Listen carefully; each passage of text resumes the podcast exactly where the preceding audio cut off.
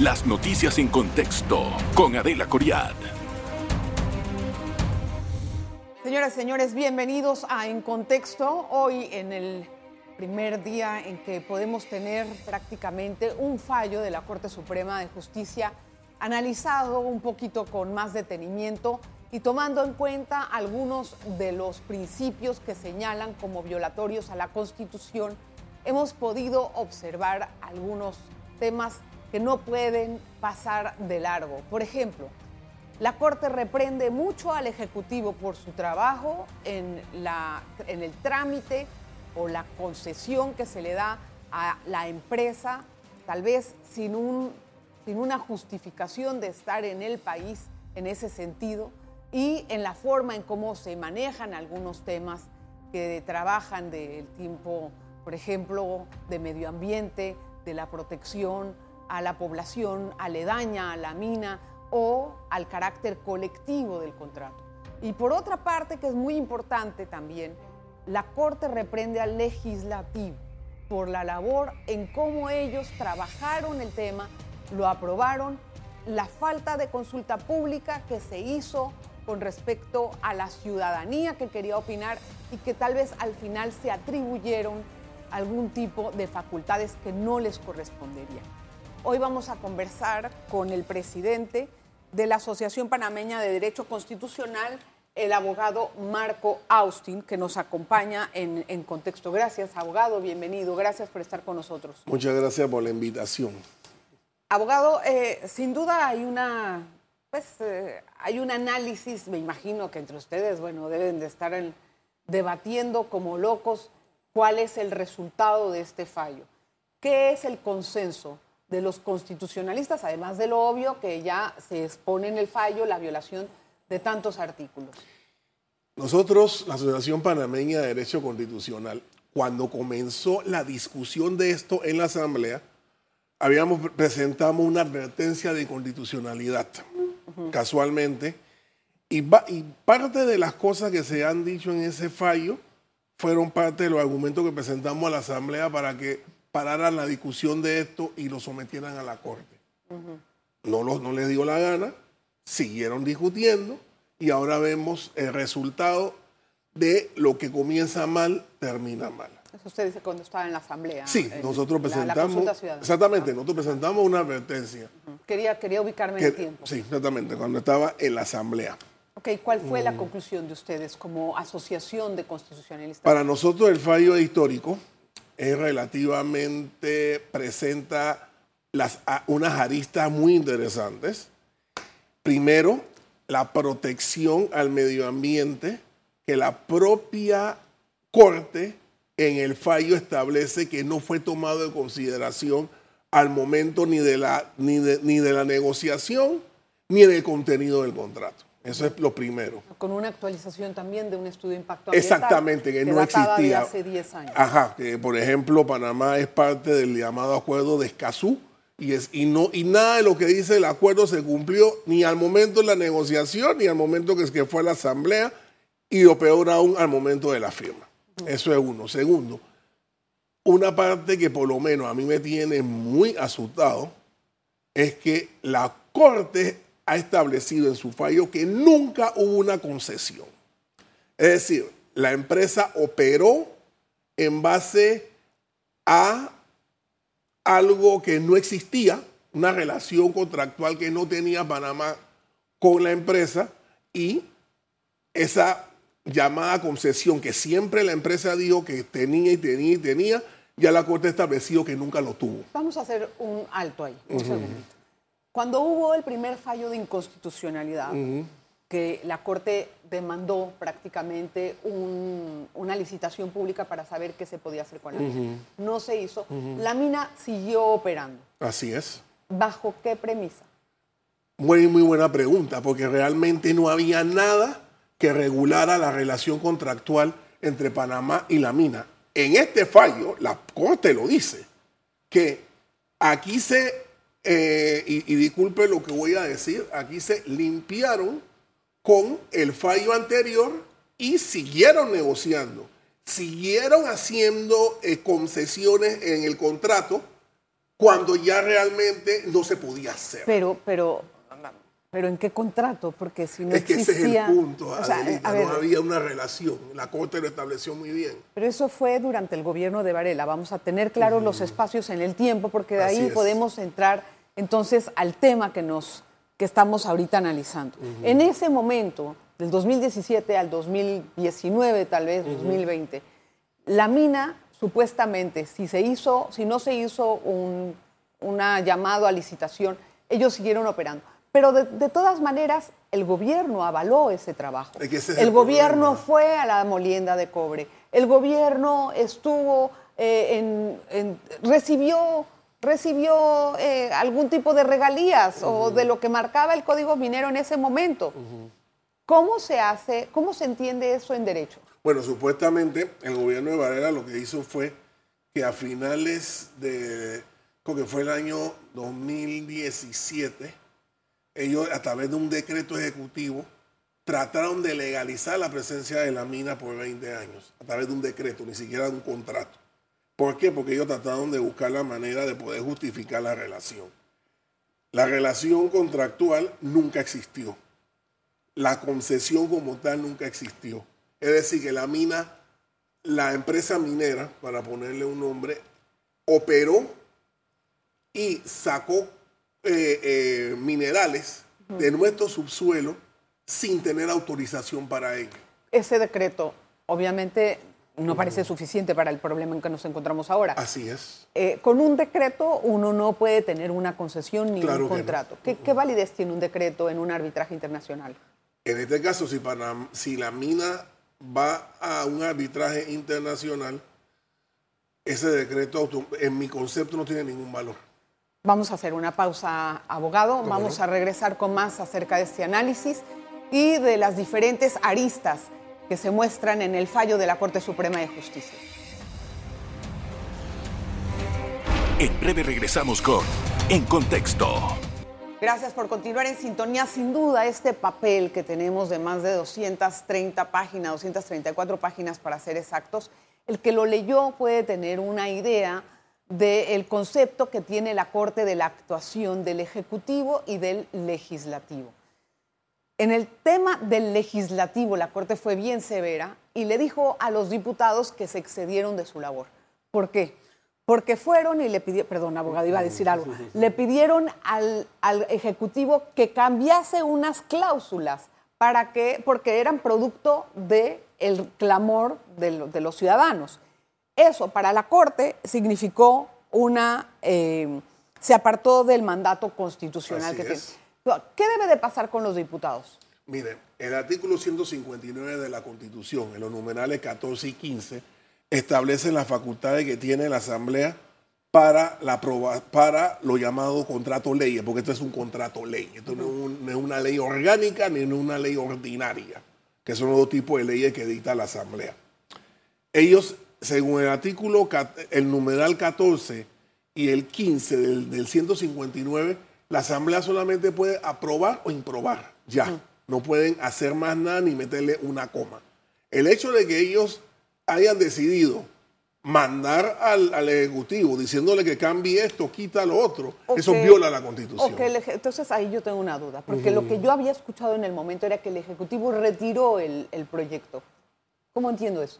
Ok, Cambió las cláusulas que le dio la Asamblea. Entonces, ¿quién no? Es que ese es el problema, el jueguito este, ¿no? La Asamblea decide mandar al Ejecutivo que cambie las cláusulas supuestamente por el clamor popular y la llamada consulta, que ellos no tenían que hacer ningún tipo de consulta, y nada más que era aprobar o improbar, punto. No le podían cambiar una coma, pero lo hicieron.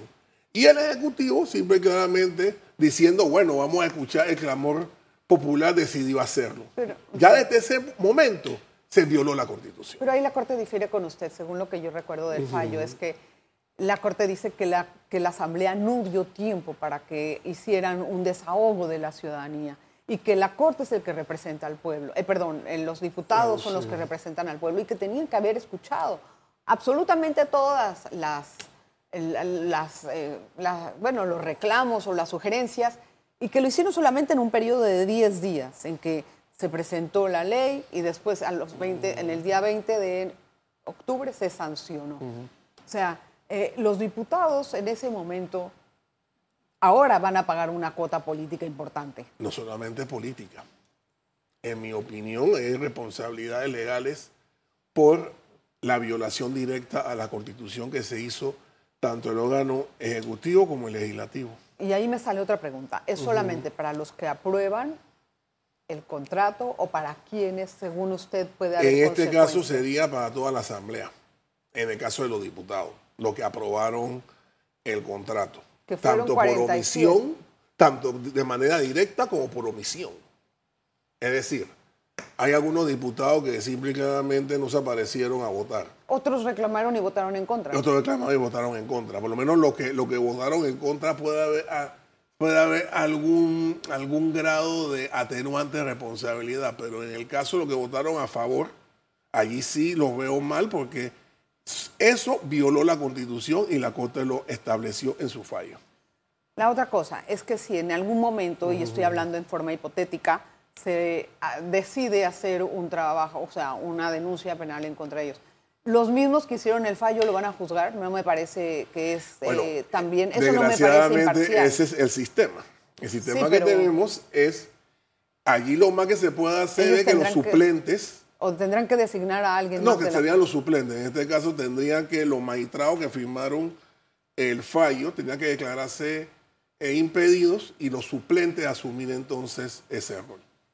En materia de eh, ambiental, en materia del estudio de impacto ambiental, hay un reclamo muy grande por parte de la Corte y pondera realmente la figura del medio ambiente sobre cualquier otro tipo de ingresos eh, o de réditos económicos que pudiera dar. Este no solamente en medio ambiente, en el fallo también se habla de la, protección de los derechos humanos de las personas que viven alrededor de la mina. Y de la niñez. Exactamente, y, y eso no se hizo.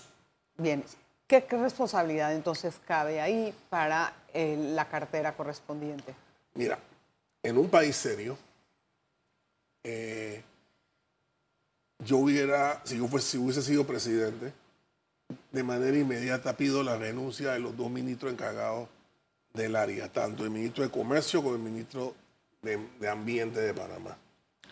¿Por qué? Porque la Corte prácticamente le dio con el banquillo a todo el órgano ejecutivo, pero muy en especial a estos dos ministerios. Pero también tenemos alguien que debe de ver por nuestros bienes, que es el Contralor. Ah, bueno, que, eh, Entonces, eh, el Contralor aquí, ¿qué figura jugó? ¿Qué papel jugó en todo esto? El Contralor básicamente fue un firmón, porque él firmó tanto los pagos que se le dio a, a, lo, a lo que hicieron esto, dio el visto bueno para que el contrato se diera y simple y claramente, como decimos en Panamá, pasó agachado. Pero él también tiene responsabilidad.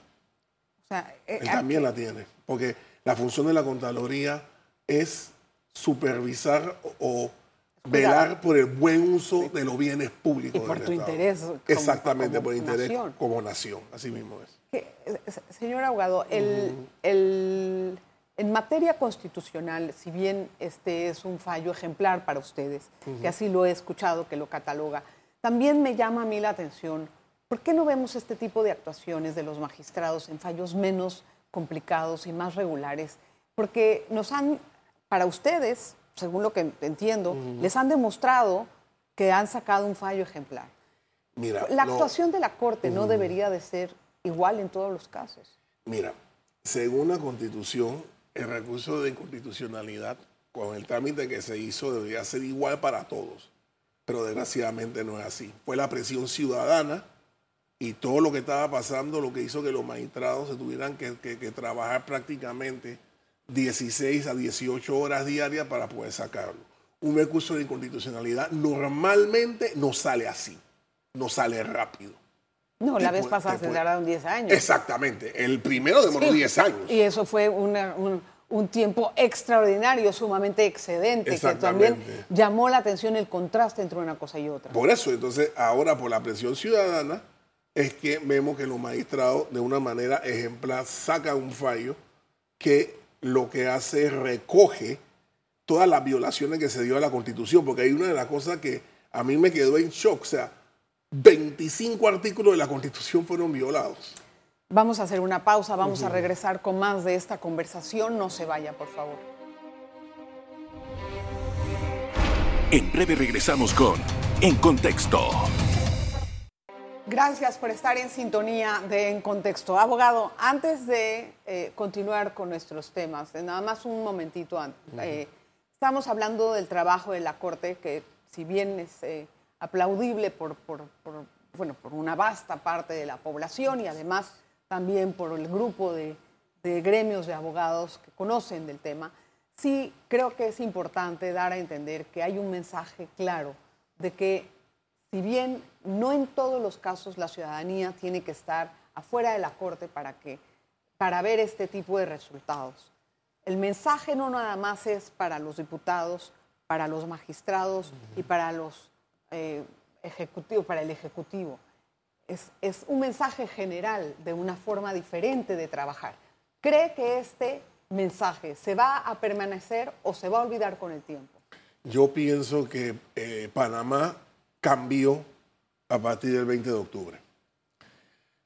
Pienso que la población va a estar mucho más beligerante con respecto a los temas como este que atañe a todos. Pero mire cuántos temas ambientales hay, cuántas, cuántas empresas también no extraen arena eh, Bueno, de, no de- crea, de yo- los riberas y, y aunque haya sanciones de los, de los municipios o lo que sea, les dan chance. O sea, hay otras deficiencias a nivel ambiental. Claro Sí, que esta ha hay, sido pero una de las creo- más ejemplares, ¿no? Pero creo que con esto eh, con- se, da, se da el ejemplo ya para lo que puede venir. Hay otro tema. Una de las cosas, y disculpe que le interrumpa, una, sí. una de las cosas que a mí me llamó mucho la atención de todo este proceso, ¿no? Es que la población comenzó a ir a la Casa de los Diputados a pedirle rendición de cuentas. Y, nadie salió ni dijeron Nadie nada. salió, pero ese... pero y lo mejor menos- es que creen que se van a reelegir. Exactamente, creen que se van a re- reelegir. Yo creo que ahora con, con redes sociales, con más mayor participación, cuidado que la cosa cambia. El, el contrato, eh, la, la ley explica el fallo, que no tenía efectos retroactivos Así es. con la concesión. ¿Por qué cree que esto es Porque importante? para la propia Corte no existía concesión. En materia de un arbitraje internacional, y usted sé que usted no es árbitro en esa especialidad, pero con los, con los conocimientos que usted maneja, eh, este fallo es una buena guía para un defensor, para una defensa de Panamá a, que llegue un arbitraje. Eh, sí, porque el propio contrato establecía, no me acuerdo si es la cláusula 46 o 48, el propio contrato, hablaba de que había una eximente responsabilidad para la República de Panamá si existía alguna resolución o alguna resolución emitida por la autoridad jurisdiccional competente del país. En este caso, como la Corte fue quien eh, borró el contrato de la FA jurídica, ya eso representa una eximente responsabilidad para Panamá. Habla de la buena fe contractual, a su juicio. ¿Cómo fue la buena fe de, fe de la empresa?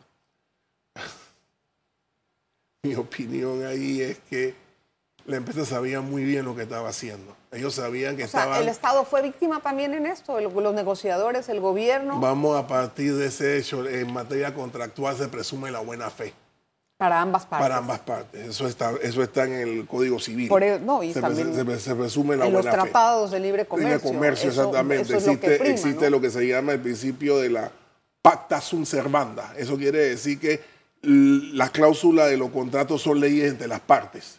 Pero en este caso, la empresa sabía muy bien que estaba negociando con una relación endeble porque no existía contrato y el Estado sabía muy bien que estaban negociando supuestamente buscando legalizar una situación que nació mala. O sea, lo- los dos sabían a lo que se estaban metiendo. Entonces, ahora estamos pagando la consecuencia.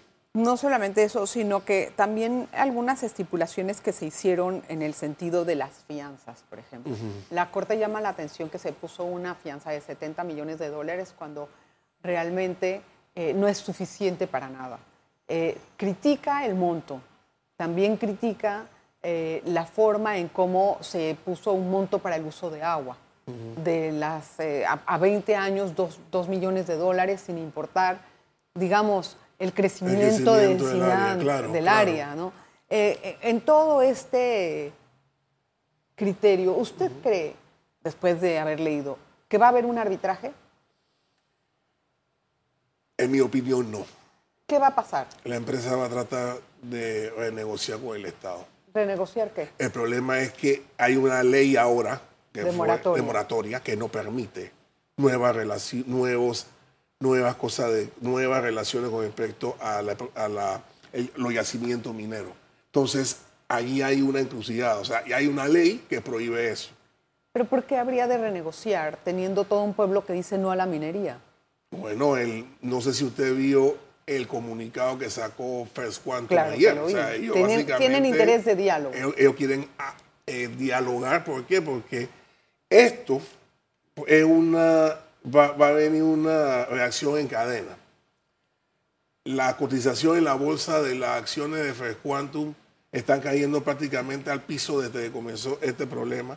Y ahora con que la Corte y la magistrada María López dijo que el contrato, eh, esta ley ha sido borrada de la faz jurídica del país. exactamente. Expulsada, expulsada de, la, de, la, de, la faz jurídica del país. Y ahora esto le trae un problema serio a la misma empresa. O sea, por eso ellos quieren ver cómo pueden salvar. Viendo el término, eh, en términos em, de que dicen ustedes, más vale un mal arreglo que un mal arreglo con un buen pleito. Bien. Eh, ¿Al país le conviene negociar con la mina? ¿Al Estado le conviene, tomando en cuenta la situación en que tenemos? Este gobierno no. Este gobierno no creo que tenga... Pero no, vamos a hablar del Estado. si, si, lo vemos desde el punto de vista del Estado, yo no me negociaría con la empresa. No, sí. No, no, porque ya la propia Corte le ha dicho que ustedes básicamente se han olvidado de los principios rectores y si van a renegociar no puede ser bajo la misma premisa. Entonces allí el Estado tendría que tomar la decisión como Estado, y valga la redundancia, si quiere volverse a meter este problema o no. La pregunta que yo me hago es, ¿de qué manera pueden llegar a un arreglo el, gobierno y la mina ante la situación en la que estamos, sin tener que llegar a un arbitraje? Buena pregunta. Eh, la mina, me imagino que la empresa va a tratar de ver qué puede salvar para que el daño económico no sea tan grande. Y el Estado va a ver qué puede sacar, porque hay mucho dinero que ellos han dejado de pagar durante todo este tiempo que estuvieron operando básicamente Pero no es retroactivo, ahí, ahí, ahí, que, ahí que vamos a recuperar nosotros. Bueno, por lo menos, ¿Podríamos? No sé, me pregunto. Allí habría que ver, porque no es retroactivo el fallo eso es cierto, no es retroactivo porque es de aquí para acá. Pero ya existe, por ejemplo, un pago que la mina hizo, que en mi opinión no hay que devolvérselo. No, porque eso es de lo que ellos de usufructuaron en ese momento. Exactamente. Ahora, pero si no existe contrato, ¿ese dinero qué es? Ese dinero básicamente entraría en momento de, porque la relación contractual estaba vigente al momento del pago. O sea, ya de aquí para allá no existe. Entonces, si de aquí para allá no existe, entonces automáticamente ese dinero debe quedar en la arca del Estado.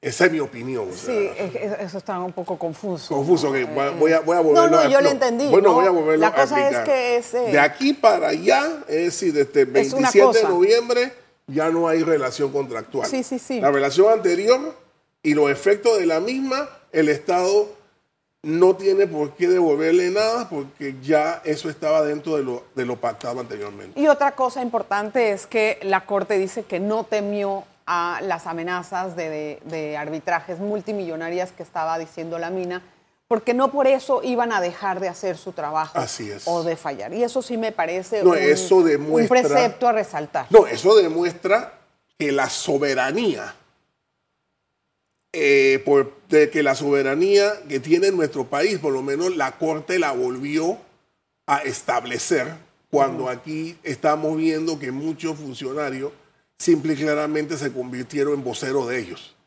O sea, a pesar que pueden eh, amenazar y decir lo que quieran, eh, Panamá es un Estado soberano y el mismo, a través de nuestras leyes, son los que protegen a la población. Eso es, es- eso es un punto de los que nos, nos quedamos con ese, con ese punto. Gracias, don Marco Austin. no, es presidente de la Asociación Panameña de Derecho Constitucional que hoy nos acompañó en contexto muy amable. Bueno, gracias. gracias a usted por la audiencia. Nos vemos la próxima. Las noticias en contexto con Adela Coriad.